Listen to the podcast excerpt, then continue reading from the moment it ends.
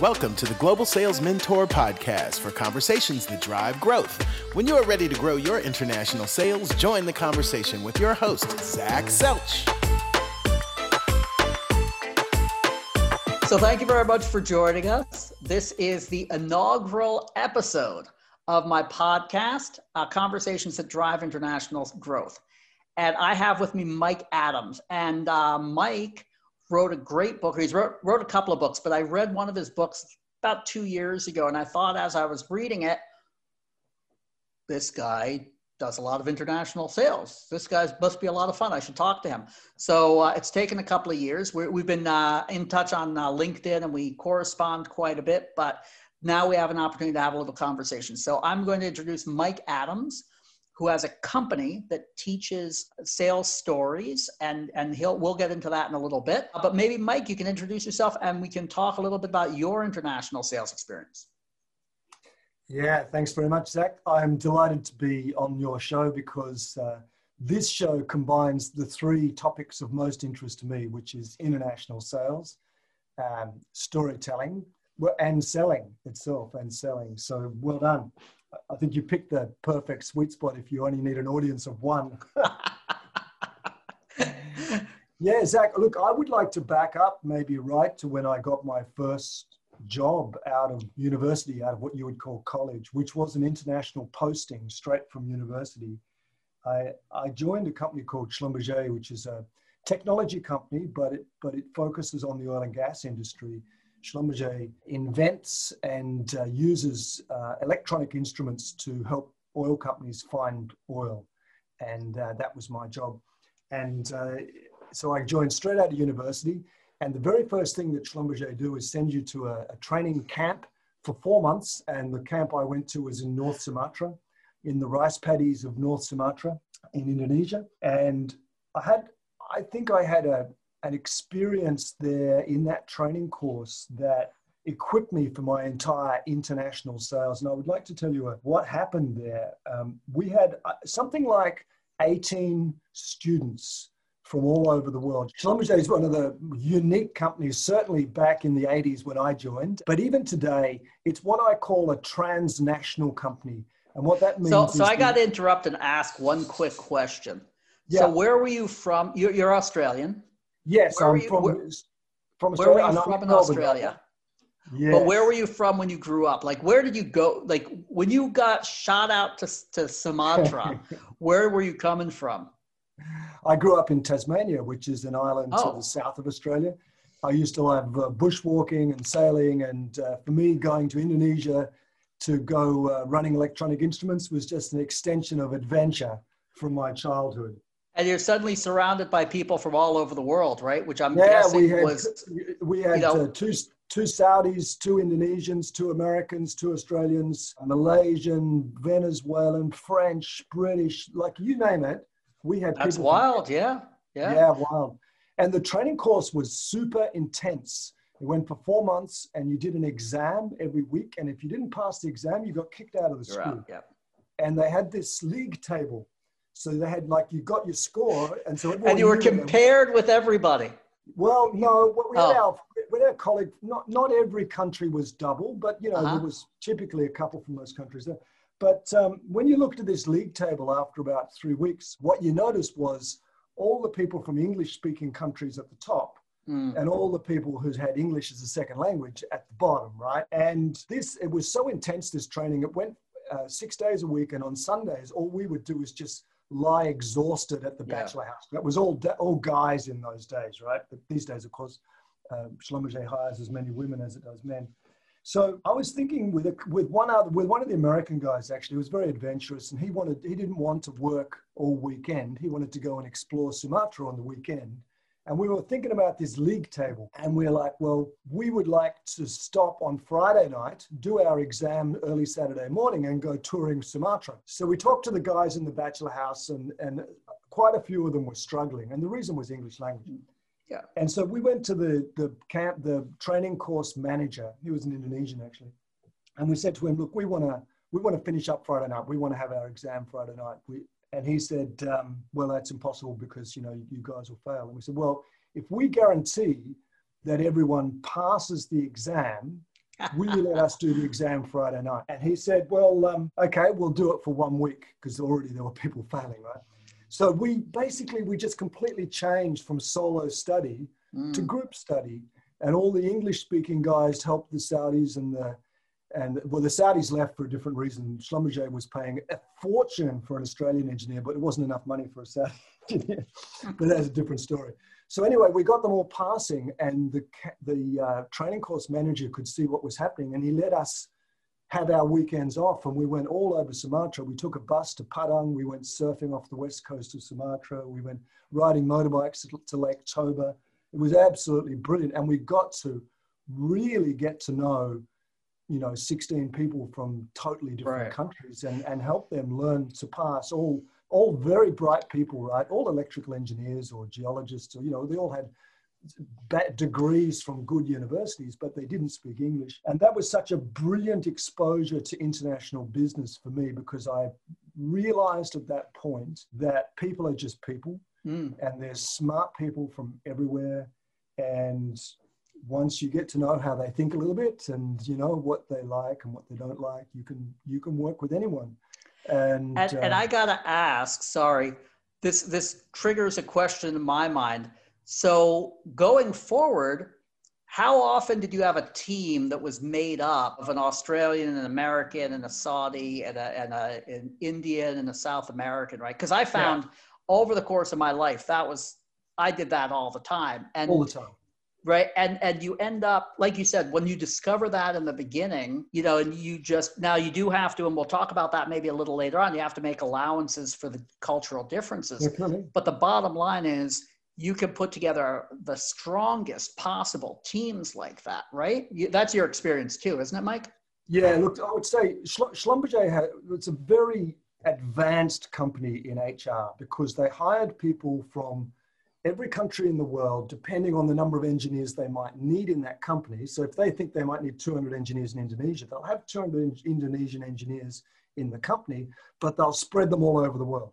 So when they need an Indonesian manager, they'll hire an Indonesian manager who's right. got international experience to come into Indonesia. It's a very forward thinking company. But the typical situation for me throughout my oil and gas career, which went for 17 years, was people from all over the world in leadership positions, but most of the staff from the country that you're working in.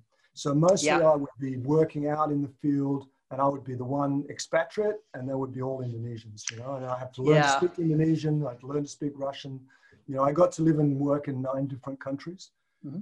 And I have to say, very different living in a country compared to flying in and flying out of a country. Yeah. I've done that as well. It's a huge difference when you get to experience what it's like to live, you know, more than a year. Yeah in a country. The, the one thing I get the feeling of, because I think you and I had that same experience of being the expat who was in charge of a team of locals.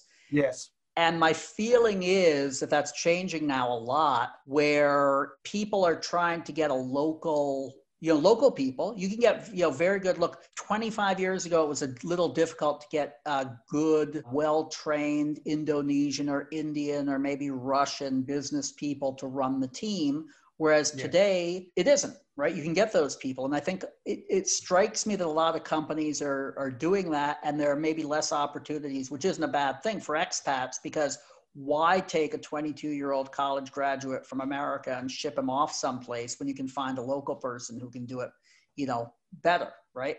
So I, I, I think that seems to be a trend I'm noticing. How you you agree with that, Mike, or you you seeing um, that too? Or look, there's absolutely no doubt that international companies are recognizing the huge talent that exists in local countries. And I feel like, uh, you know, we should talk about things like racism and, uh, and colonialism, maybe even, because to a certain extent, back in the 80s, mm. the expatriates, you know, and I, I, worked a lot with American and, and Dutch, you know, Shell or British oil companies, right? So our clients were not multinational like right. Schlumberger was. They had all the managers from the US, if it was a US company, and all right. the staff local. And this was a, I'm going to call this a sort of a bit of a colonial setup, you know. Oh, yeah. Yeah, I get a, that. Yeah. There's sort of an assumption there that the guy coming from overseas is the smart one and the local ones need to be told. Now, that, that, of course, my story right at the beginning tells you that. I, I sure don't believe that, and that's not right. true. But I do think there's tremendous value in what Schlumberger did, which is taking people from all over the world and mixing them up internationally, because the big issue, the big issue is is culture, particularly business right. culture around ethics, around yeah. corruption. Yeah, uh, that's a you know a massive issue. And what had the experience in I'm not going to name this country because we don't need to pick on countries, but it was. Uh, it was one of the countries that you might expect was low on the Transparency right. International scale. And Schlumberger made the decision to go from 12 managers of the different divisions in this mm. country. It's a big country. And these were, there were probably 10 of them were expatriate and two of them were locals. And they made the decision, no, we're going to have all locals. Mm-hmm. We're going to put in all the local country people and they will manage the business. And I was working as one of the expatriates in that business. And, and I'd been there already two years. And I knew that that wasn't going to work. I knew that we were going to get I just in my bones knew that wouldn't work because those managers, even though they probably had experience from around the world, being with their country people would very quickly take them back not to the international culture of Schlumberger and right. the ethics of the international company, but back to the local company. And within right. six months, there were serious fraud issues, and they had yeah. to reverse that decision.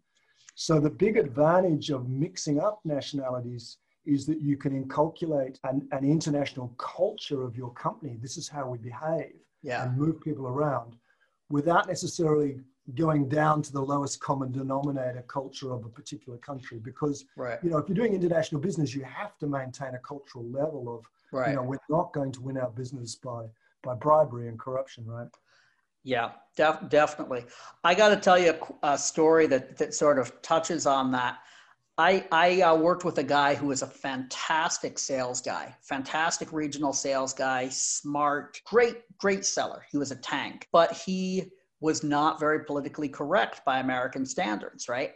And he came from a a country, like you said, a country that was a little bit different. I'm not going to name the country. And he was coming to America for an extended period for vacation, and uh, and he was going to be by headquarters. And I was in a panic because I said to my wife, I said, I'm going to have to fire him very soon. He is going to do something that I'm going to have to fire him. And I wrote him this this memo, which I called "I will have to fire you" memo. And I said, I don't want to fire you. I want you to be happy. But if you ask a secretary to do your laundry, I will have to fire you. You know, if you try to date women in the factory, I will have to fire you. If you insult somebody in the cafeteria because he serves hot dogs, I will have to fire you, right?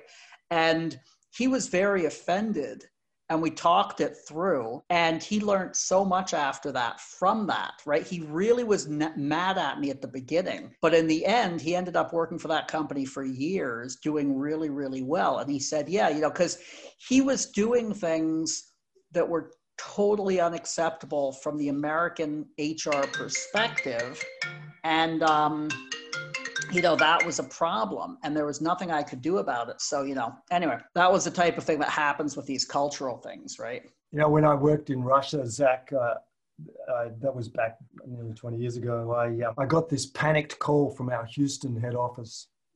And they said, We've got this guy here, and she's told me his name. He's just turned up in our office to pay an invoice and he's brought a paper bag full of cash. And she was like, there was panic in her voice, right? And I've, I've got my CRM system, like, you know, I'm at home actually at the time because it came late at night and I'm opening it up and I go, well, how much cash has he got there, you know? And she told me, I said, yeah, that's the, that's the right amount. Give him a receipt, you know?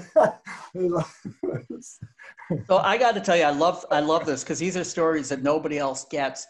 I flew into um, Nigeria once. This is also about 20 years ago and my distributor meets me at the hotel the first day and he says, Yeah, I, I owe you guys some money. And he hands me $30,000 in cash in a little suitcase. And I'm in Lagos and I'm like, I, I, I could get like, I could get killed for this. Right? I don't want this. So he goes, no, no, uh, you know, the wiring fee would be $2,000. I'd just rather give it to you. So I said, okay, I'll take it, but you got to give it to me at the airport leaving and I'll give you a receipt.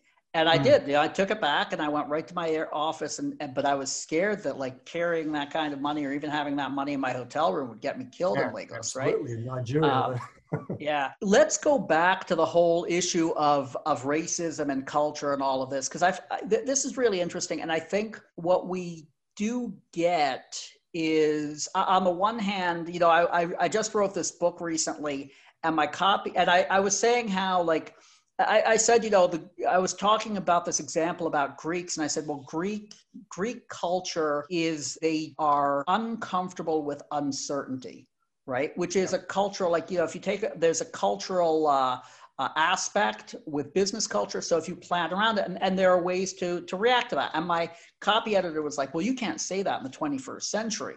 And I said, but but no, this is you know culturally the Greek culture, this is one of the aspects of Greek business culture. And to do business with them, you should plan around this. Yeah. So there's sort of like those type of things. And then there's, you know, the racism where you say, well, that group of people is, is not as stupid or, you know, or is not as smart or whatever.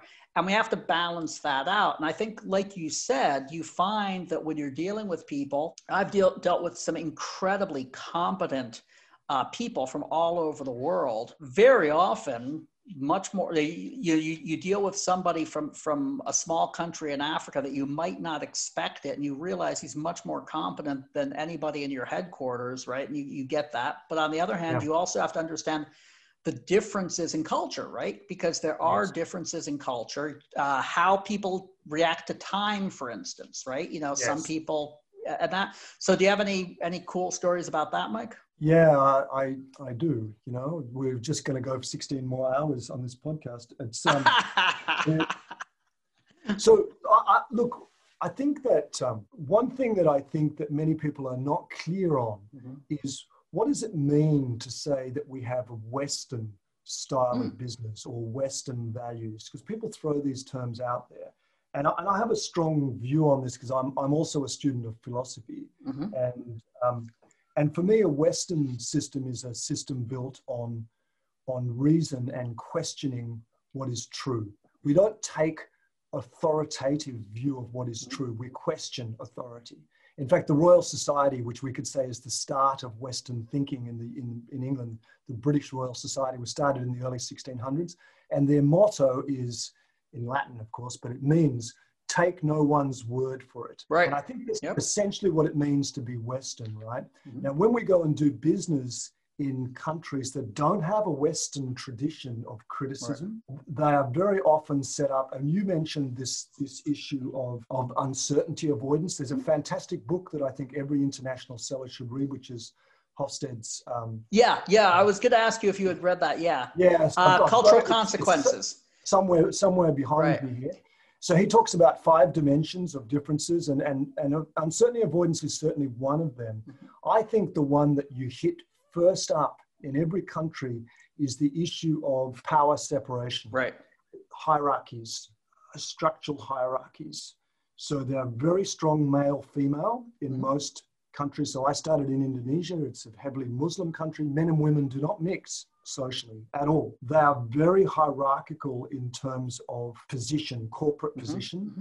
And it means that you cannot question in any way the person above. Now, for me, this is non Western. The, the oh, ability to not question is, is, is by definition not a Western way of doing business, you know.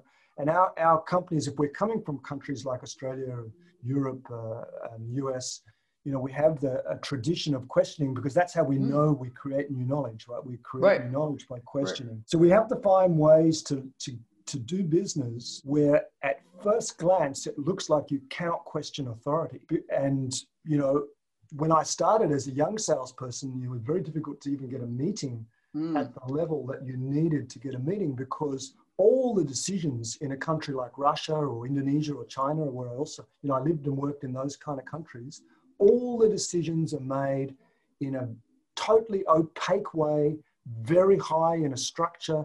Right. You can't penetrate until you learn how to. And, you know, th- this is very different from doing business in Australia. I would oh, say, by the right. way. Or America, or, you know, Australia there are differences between Australians and Americans, but in terms of that, in terms of that openness, in terms of that trust, etc., they're very, very similar. Yeah. Well, we train, you know, in, in the US and Australia and, and Northern Europe, we train salespeople to go and kick down the door. And, and what we mean by that, of course, is get up these hierarchies, to get right. up and, these hierarchies. Yeah. And what I and, always say in a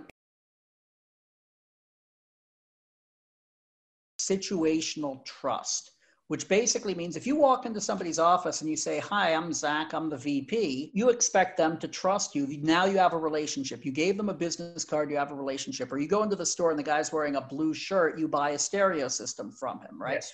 Whereas in most of these countries, there is a way to establish trust that you cannot circumvent.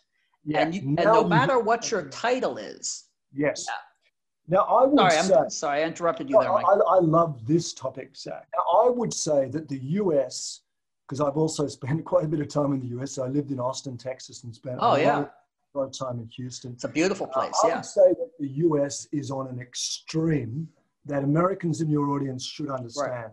Right. right. Uh, I, I think people from the US don't spend enough time building trust in business relationships, and they oh, yeah. rely way too much on legal remedies right. to So that right. that doesn't happen in, in any other country like it happens in the US. Okay, I'm sorry. You you raised the question. How many times have you you seen somebody sue a partner internationally, Mike? Zero. It's never happened. Not exactly. Once. I always say to people, you spend six months putting together your distributor agreement and negotiating your distributor agreement. Right. I said, do you you are you imagining that you're going to put a lawyer on a plane to Jakarta to sue somebody? You, you never you're not, win that. No. That, that, that, right. So why not just put together an agreement that covers the bare minimums and yeah. says, this is how we're going to separate. That's if we right. don't like each other, if we're not doing business, we're separating. But you're never going to sue somebody, right? In 30 years, I have never seen an American or, or any company put somebody on a plane to a different country to sue somebody, right? Anyway, sorry. That, yeah. The contract doesn't even come out of the bloody drawer, right? I mean, right. we don't even look at the contract because we don't solve problems by going to the contract. Exactly. So crucial thing to understand in international business. Your protection is not your contract. Your protection is your relationship. Now, we, you we know, uh, sorry, go ahead. Zach. Oh, I'm, I'm sorry, Mike. I'm just having so much fun with you. You know, Mar- Marcus uh, right? Yes, I know Mark, so, Mark as well. Yes. so he interviewed me once for his podcast, and I said, you know, there's only one way out of my network. It's in a box, right? Because I deal, I the people I'm dealing with. I have people I've been dealing with for 30 years, and I might not do business with them uh, through that time, but I can go back to them and call them because if you you know if you're in international sales and somebody can say hey zach screwed me over 16 years ago you're done right you people have to be able to trust you and people have to know that your word you know because it's all about trust it, it isn't going to reach the lawyer right it's going to be no. people are going to be talking about you in some bar in dusseldorf or some coffee shop in riyadh and boom you're out of business right uh, this is so true zach and and I also like to make a little comment here, just, just for the benefit of your listeners. Mm. You, know, we are, you and I generalizing. Mm. We are generalizing big time. And, right. and I think that there's a danger when you generalize that, and I'll tell you a little story here that, that caught me out. When I I've lived in Malaysia twice and, mm. and I lived in, uh, we, uh, I worked in Malaysia in the oil and gas industry and also in the telecoms industry. And this uh-huh. is also uh-huh little funny story. And I worked in the, when I went to, to KL to live with my family of three boys, uh, I was working in the oil and gas industry, sorry, in the telecoms industry for Nokia. So Nokia transferred me from Australia, as it happens, to KL. And there I met, because KL's an oil town, and I right. met my old boss from Schlumberger, and he was working for Halliburton then. And I met him like in the first week, just when I turned up, I happened to run into him in the coffee shop at the bottom of the tower two. Yeah, yeah, yeah, yeah, yeah. Yeah. And he said, Mike, I want you to come and work for me because I'd worked for him in Russia. And uh, he was from Ukraine, from uh, Azerbaijan, this guy. Anyway, I said, well, you know, it'd be a little bit rude if I just quit Nokia one week after right. being transferred. You know, I don't think I can do that, you know. But after two or three years, I did agree to go and work for him. And I went back into oil and gas. And the first, so I was the sales leader. I was running all the salespeople across Asia. So from China to India to, you know, and I was based in the Twin Towers. In fact, I moved up four floors from level ah. 71 to 75 kept my, kids, kept my kids in the same school, had to change cars because of a different car policy. Uh, but you know, I, I, had almost the identical job moving from right. telecom to oil and gas. I, right. I, I, had the same distributed sales team all over Asia. So anyway, what happens, of course, when you're the new sales manager is you do this review and you look at all the companies. And what I realized was the biggest oil company in Malaysia, which is Petronas, is in Tower One, which I can right. see through my office 50 meters away. And we had no business with Petronas, right? Zero. I'm like, okay, I'm setting myself a little personal target here, Zach. I'm gonna, I'm gonna win business with Petronas because this is embarrassing. And so I'm kind of looking through the hierarchy, and it's like it's all, it's Muslim, it's right. a Malay Muslim business and it's a hierarchy of men. But the head of exploration is a female. I'm going, how does this happen? You know, and, and how do I get to meet her? And because mm. you know, you can't really meet Muslim Muslim women right one on one, right? Right. But I got to meet her in a couple of meetings. You know, we were trying hard, and then and I asked her, could we have a coffee? You know, and I was really surprised because she said yes. And so we went down and we had a coffee in the, one of the coffee shops in the basement of the Twin Towers. And I nearly blew that meeting. I, I nearly blew it. I was so scared. First, I was scared that she wasn't chaperoned and we were meeting right. kind of one on one. And, you know, we're sort of out, out in public. And I was really scared to, um, I was really scared to, to, to run the meeting right. And I was way too formal in my meeting. Mm. And I mm. had these kind of canned questions. Right. I was asking these questions and she was, and she had a problem, and the problem was they were failing in Vietnam. They they were, had a mm. drilling program in Vietnam, and they they were drilling all dry holes, and they'd spent hundreds of millions of dollars there. And she said to me, Mike, you know, what do you know? What is what does Halliburton know about exploring for oil in in volcanics? You know, which is where they, the mm-hmm. type of rock they were in. I, I launched into this stupid salesperson. We're brilliant at volcanics, right? You know, I just forgot the question, like, what's your problem with volcanics, right? That was, you know, I forgot right. to go deep on that question and I just saved it right at the end. I, I, I, oh my God, you know, I forgot my sales technique. And I went back and I said, look, you know, can you tell me really what's, what's going on for you there? And I found out that she was probably going to lose her job if she mm. problem. She didn't solve this problem, right? And she she laid it out, you know, like a normal person. And this is why I say we must be careful about generalizing because people yep. are people. And she was concerned about, you know, being the first lady exploration right. manager and could she prove that she knew what she was doing? And I nearly blew the, well, expert, the, the exploratory right. discussion with that. You know? Well, the way I, and, you know, you're somebody I can talk to about this, right? Remember 20, 30 years ago when you discover something like DISC or the Enneagram or yes. something like that, and you're thinking, oh, he's a type six. I know exactly how to deal with a type six, right? and it's like that you could say, well, okay, I'm dealing with a Greek guy. I'm dealing, you know, do you go back to the Greek example? I'm dealing with a 50 year old Greek man. I know what he's going to be like. And then you realize, okay, this guy actually grew up in Texas and only moved Correct. to as an adult and he's yep. totally different or for some other reason he just doesn't fit but it gives you a framework to start that's, you know it and that's how you have that's the way i look at it is you're basically you're trying to use all the information you possibly can. And I think if you take like uh, Hofstadter's book is great. There's another one by a woman named Erin uh, called I don't remember the name of it, but uh, but uh, she also does it. It's a similar book with a, with slightly different parameters on culture. And when you mm. take those things, you can actually look and say, well, what's actually different between Brazilians and Colombians? What's different between Germans and, and Greeks? What's different between, you know, and then you take a look at it and you say, okay, these are two or three things I got to keep my eye open for. And it can be very, very helpful, you know? That's right. It, it's, you know, if I had tried to shake her hand mm. or, you know, lent in too close, right. Know, which you know, some cultures we do. We like to talk with our oh, yeah. faces right. This would have been absolute cultural faux pas. So I knew enough not oh, to. But, yeah. But and I was very nervous about that meeting. Just because I was having the meeting, I was nervous mm. about that meeting, and, and I, uh, I, I, can my, get that. Yeah, I can understand. Got my yeah. skills in the process, you know. But really, people are people, and and people are creative in wonderful ways mm. from every country, you know. And this sort of desire to solve problems and do deals, this is absolutely uniform across the whole planet. You know, it's a, yep. people want to make creative deals. They want to do business. They want, and they have problems, and they need help they solving problems. those problems. Right? That's what that's man, what salespeople do. Problems. Right?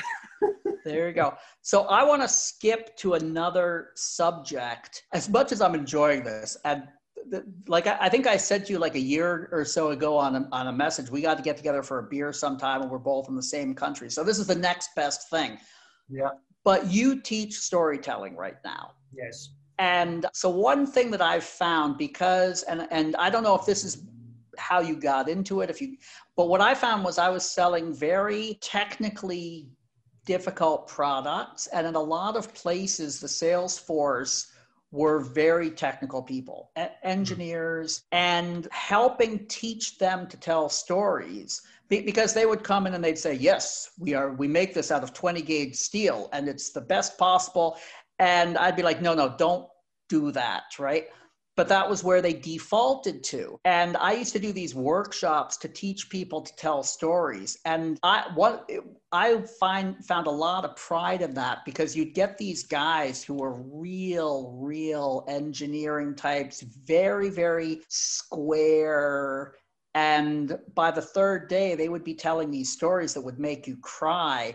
And they you know and using those stories to to engage the customer. And it was really cool. So maybe talk a little bit about how you got into the storytelling. Not not I, I know you've been doing this for a while and you might touch on that but how you really got into the point where you're doing this as a as a business right? Teaching people to tell stories in sales. Yeah. Look like lots of things i'm a slow learner zach and it took me a while to notice you know it's like the goldfish not noticing it's in the ocean right it took me a while to notice that it's the stories that do the work mm-hmm. in sales conversations. And that's a great sentence, by the way. Yeah, yeah, that that I hadn't thought of it that way, but that's true. They're like the the doing the heavy lifting. Yeah, they do that. They do the heavy lifting, and so I'll tell you. I, I try to keep this a little bit shorter, but when I was running a marketing team out of Europe for our oil and gas uh, software business, and and I had the problem of organizing. I had a one hour time slot for a, a, user forum. We had about 600 or 400, I think, of our, our customers in Prague in, in the Czech mm-hmm. Republic. And might have been called Czechoslovakia then, I'm not sure. And so I had one hour, and like one hour is a long time. And we had all this software, and I'm like, I'm not going to do a software demo for one hour. Like that's going to be boring as, as mm-hmm. anything. And so what I did was I wrote a play to, and I my my pre-sales guys hated me for this. Like guys, I've got this idea. We're going to do a play, and you guys are all going to play parts in this play. And this is the scenario because this scenario is brilliant. You can you can like like you know forget it. But anyway, we did it, and I got them up on screen, and we had these big um, computer displays behind them, and they were working through a problem. They were working through an oil and gas problem with multidisciplines, geologists, mm-hmm. geophysicists, and all this sort of thing. And they were solving this problem in real time in a play, and the audience just got totally sucked into it. And at the end of this, like, I can imagine, yeah. Yeah. But what was really interesting, we stopped the presentation and we said, "Well, any questions?" Right? And the questions like went for an hour, and they, they all stayed in. They stayed in role to answer the mm-hmm. questions, right? How they're solving this problem, right? And that was when I kind of realized, like, holy, this is amazing, you know? It's powerful stuff, it's right? totally powerful, but you can't, like, it's also like an enormous amount of work to mm. put that together. And then I started noticing that you could kind of condense these stories down. And where I saw it first really do work was when I first went to Russia. That was in uh, Moscow in 2000. And Schlumberger has an interesting history in Russia. Schlumberger started in the late 1920s that was a good. T- that was an interesting time to be in Russia. That oh, was man. the Wild West. Vladimir Putin had just been made uh, the uh, president. Did Did you and have like five security guards in your lobby? No, no, we didn't no? have security guards, but it was. I can tell you, wild. It was wild. Yeah. The, the guy that lived next to me was the head of uh, BP, and he had a. Mm-hmm an explosive expert with a sniffer dog go around his house every morning to be picked up with his car. But anyway, I was telling the story of Schlumberger in Russia mm-hmm. as part of my introduction because, you know, at that time, Russia would have been like one of the few places in the world that didn't know Schlumberger. Schlumberger mm. is a famous company in the oil and gas industry. But Schlumberger was started in the late 20s by two French brothers. They invented a technique for working out where the oil is in an oil well using electric, electricity, electric probes. Mm-hmm. And that's like the most interesting, most useful thing. Like, is there or is there not oil in this oil well, and where is it? Like, if you can answer that question, right. this is multi, probably trillion dollar invention now, right? Because it made Schlumberger, and Schlumberger is a you know hundred billion dollar a year business. Um, so anyway, in the 1930s, as an entrepreneurial com- company, the first country in the world that got it and accepted Schlumberger was Soviet Union. So they were all over the Soviet Union with this newfangled equipment that could tell you where oil was. The Russians right. were all over it, you know, very smart people, as we know. And then Stalin nationalized them, stole all the equipment, right. Executed, executed our country manager, and um, kicked us out of the country, right? So this is what we call bad history in a country, right? A little, little bit, yeah. yeah, a little bit, right? so you know, fast forward to the 90s, and, and Schlumberger's got to make this not easy business mm. decision. Do we go back into Russia, right? And the you know the strategy guys bring the business case to the CEO, it's Euan Baird at the time, and they say, you know, how much essentially how much money are you willing to blow on this re-entry project, right? And he goes, 200 million bucks. I'm willing to lose 200 million. So they decide to focus on two of the newly um, privatized Russian oil companies because you can't really work with the Russian government. Right. You certainly couldn't at that time because that's like sort of national money laundering scheme.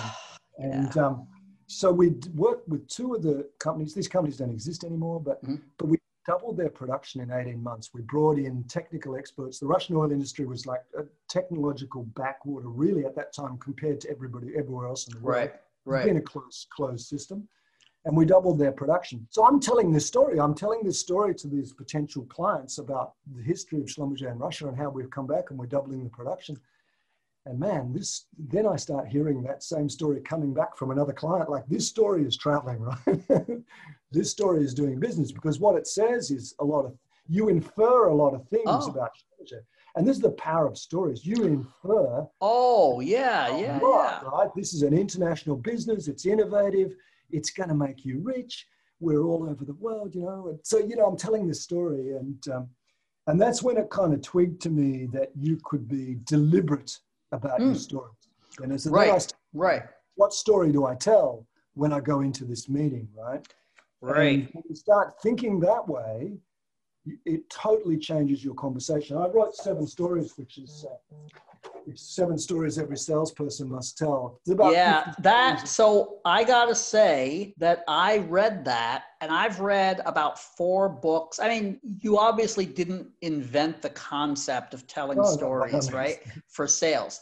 So I've read about four books by people I know and that was I, and this is what i said to you also at the time that was the best book on storytelling for sales that i've read because again i like the word intent you used i think jesus not to not to knock anybody else but a lot of the other ones were sort of like well i sell and i tell stories and it sort of worked out pretty good for me right but it's all about the intent of building that story to uh, so the way I like to say, and I, I always say, look, the stories are like the the vessels, the trucks that are carrying you. You have a piece of messaging that you want to deliver to the customer, right? You can trust me because this company is giant and we we're you can trust our company right and i but i can't just say that to them i put it on a story and i deliver it right um, our product is reliable sure but i, I don't i want to tell a story about that right and deliver it right etc you know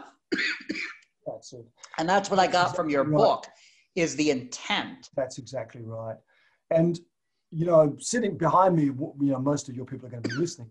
Behind me, you can see on the video, is a great big bookshelf of sales training books, right. mostly. right. Now, those those books, sales training books, you know, we teach sales training completely wrong, in my opinion. You know, we we have forever focused on question, answer, question, answer. And look, if you're working in the US, and we already said, look, the US is the sort of transactional end of, you know, we're going to do a deal. Right. Answer this question. Tell me, is this your situation? Yes, no. What's your challenge? Yes, no. You need this. Here's the solution, right? So right. question, answer can work in your fast pace, we'll sue you if it doesn't work out, United States business model.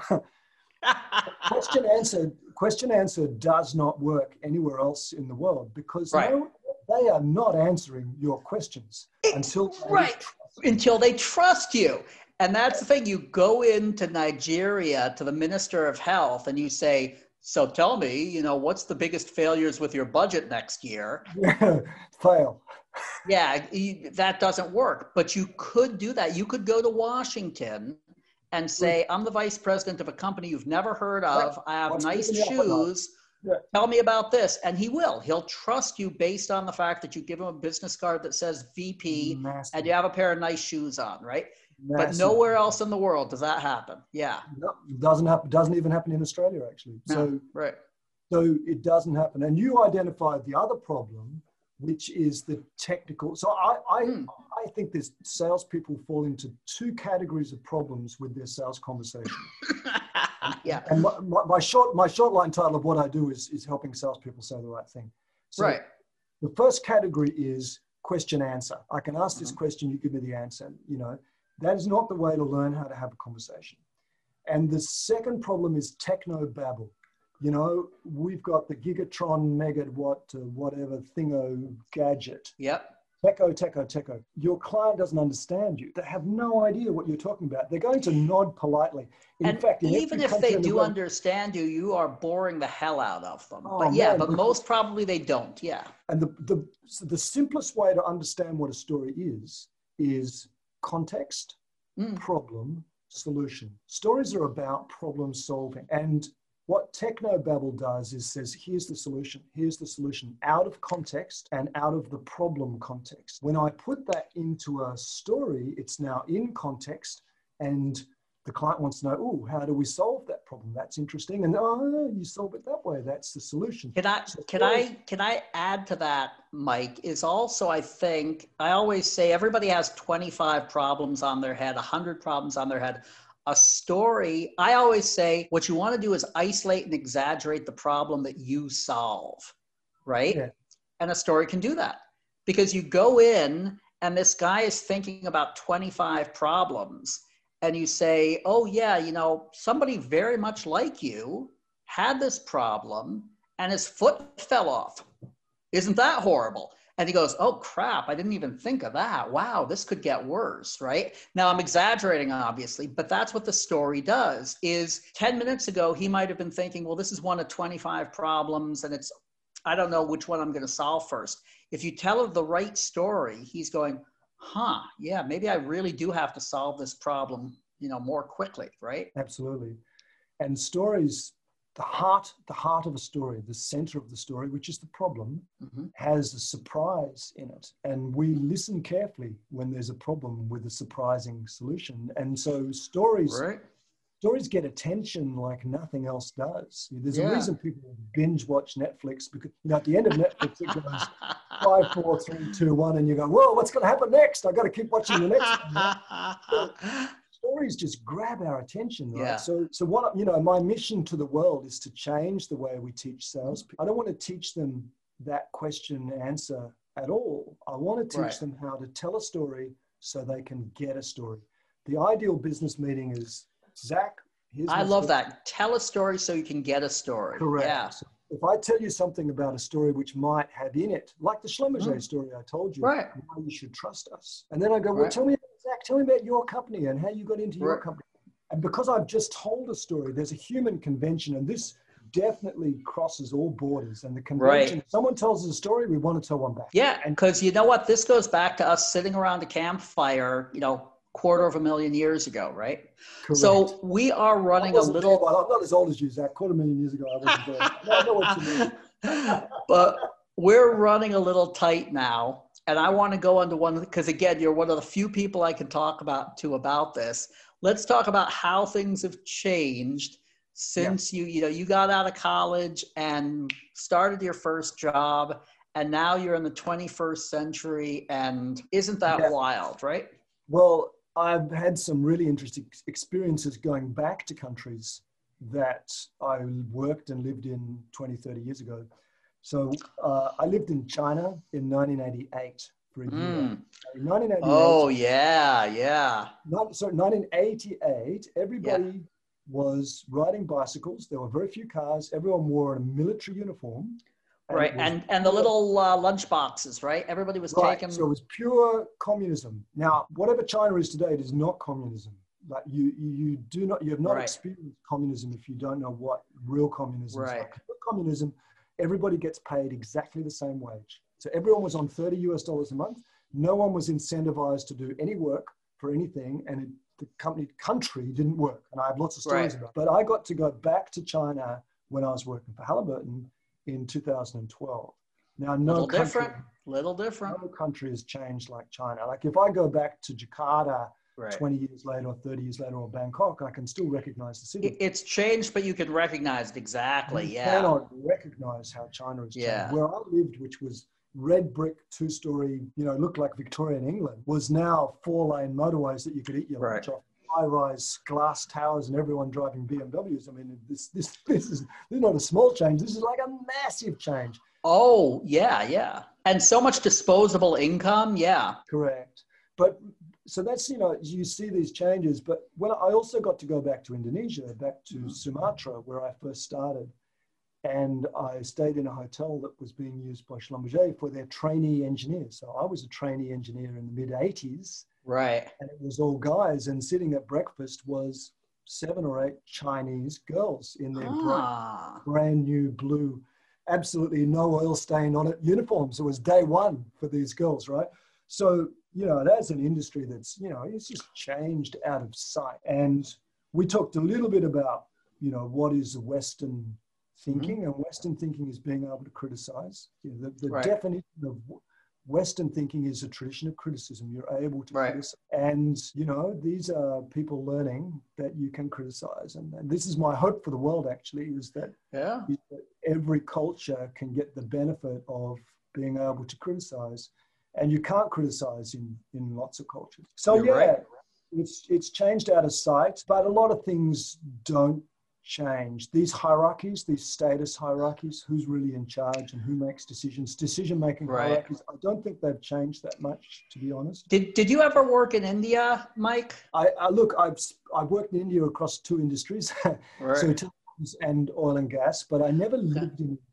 I've probably spent cumulative months there. I've been in far northeast assam and yeah. uh, various parts of india so I was going to say there, the caste system. So I I went to India first 25, a little bit more than 25 years ago, and the caste yeah. system has has changed quite. First of all, there's a lot again, a lot more money now. It hasn't changed as much as, as China, but you do see a big change in the caste system and how people relate relate to that. And there are more people whose grandfather was, you know, a, a street cleaner or you know something simple in higher positions now which you know so I, I, like to think there's some change going on with that and it's really developing but yeah it's it's hard to to break some of those patterns right yeah india has uh, i will be open about this zach india has a serious issue with management and leadership and and it, it's historically based it's mm. historically based that these these hierarchies of status are, are entrenched at multiple levels. So they're entrenched from the caste system, which whilst right. it's now illegal in India, is everybody right. knows what caste they came from. And it's not an accident that it's Brahmin caste at the top of most businesses. Still, right. it's also um, very strongly affected by what religion you come from, and you right. can tell what religion the people are from by just their name and looking at them. and that's and, and you can you can very you can tell they're an Indian can tell their religion, their caste, a lot of things just from somebody's name and looking at somebody else. And there's also skin color, right? There, there's a lot of what we would consider racism in America based on skin tone. Yeah. Yes. So, you, so you get a lot of, um, you know, really poor management. I'll give you an example of, of really poor management that, that, and it is changing. But I went to meet one of the big, the the head of this is in oil and gas. But I went to meet a very senior manage, uh, manager for one of the big conglomerate Indian companies, and you could right. probably. I, I know what you mean. I, I yep. You know these companies, and this was a yeah yeah fancy office south of Mumbai, beautiful glass steel, modern office, right? And I met. Okay, so if it was in South Mumbai, I actually know I know who you're talking about. But okay, yeah. yeah. Well, okay, but you know, it's uh, anyway, yeah. So, sorry. So I met this guy, and we had a great conversation. Him, me, and my local Indian country manager. We talked for about an hour, and he said, "Mike, you know, it's great that you're here. We don't often get you know people with your knowledge. I we are talking quite technically, actually. Would you mind?" giving a little presentation to our technical team here. You know, we've got about 40 highly technical people, geologists, geophysicists, this kind of thing. I said, yeah, sure, no, I'm no problem at all, you know. He said, good. And he stood up and he opened this door beside his office and in the door next to us and had been for the previous hour was his entire technical team waiting. Waiting, right. Waiting to give a presentation. I thought, oh my God. And the first question I asked is, how long you go, guys been waiting for? 60 minutes. So yeah, this is an example of oh, terrible. Oh yeah. Oh yeah. And and it's back to this. I'm in charge, and you guys are just going to wait there, right? And yep, you know, I imagine- I know. Yep, definitely, definitely. Well, this has been a blast, Mike. I could go on forever, but eventually people will just tune out because they'll get a little tired of this but I'm having a lot of fun. I really, really appreciate your coming on to talk to me. And uh, summarize, summarize just quickly. Yeah. Oh, please do. Yeah. I, would, I would, I would love to summarize. You know, we've talked about generalizations. The world's changing quickly. Use the generalizations as a little framework to try to orient yourself, but people are people you know remember my muslim lady story you know people yep that's that's a great story and i think that's really a very very powerful message because you're all you know I have, you know, and it's sort of a cliche in America. You say, well, you know, I have really good friends from all over, but I do, you know, and some of the best people I've worked with have really come from very, very simple circumstances from halfway around the world. And a generation ago, there would be no way we ever possibly could have met. But now with technology and the way things work, you know, we've intersected and we've worked together and made new friends. So yeah, it, it, it's very important. I think that's a, a really powerful message, Mike. Thanks. And the final message is ditch ditch the question answer sales training technique and learn how to tell and share stories. Get into story exchanges with your clients. And I, and I can tell you, Mike, like half of my friends are listening to this and saying, "What's he saying? What's he saying? That's how I make my living." So. You're not in Kansas anymore, my friend. I know, but I happen to have a lot of sales training friends, and everybody has different different ways of doing things. But I I agree with the idea that stories are an incredibly, incredibly powerful point.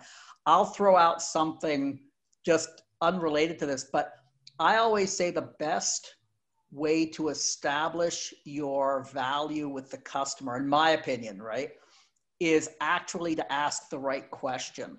So I always say the questions aren't necessarily to, you don't use the questions the way they traditionally used. But if I ask you a question that relates to your problem in a way that nobody else has ever asked you before, no other vendor has ever asked you before. Your appreciation of my knowledge suddenly goes up, right? That's my belief.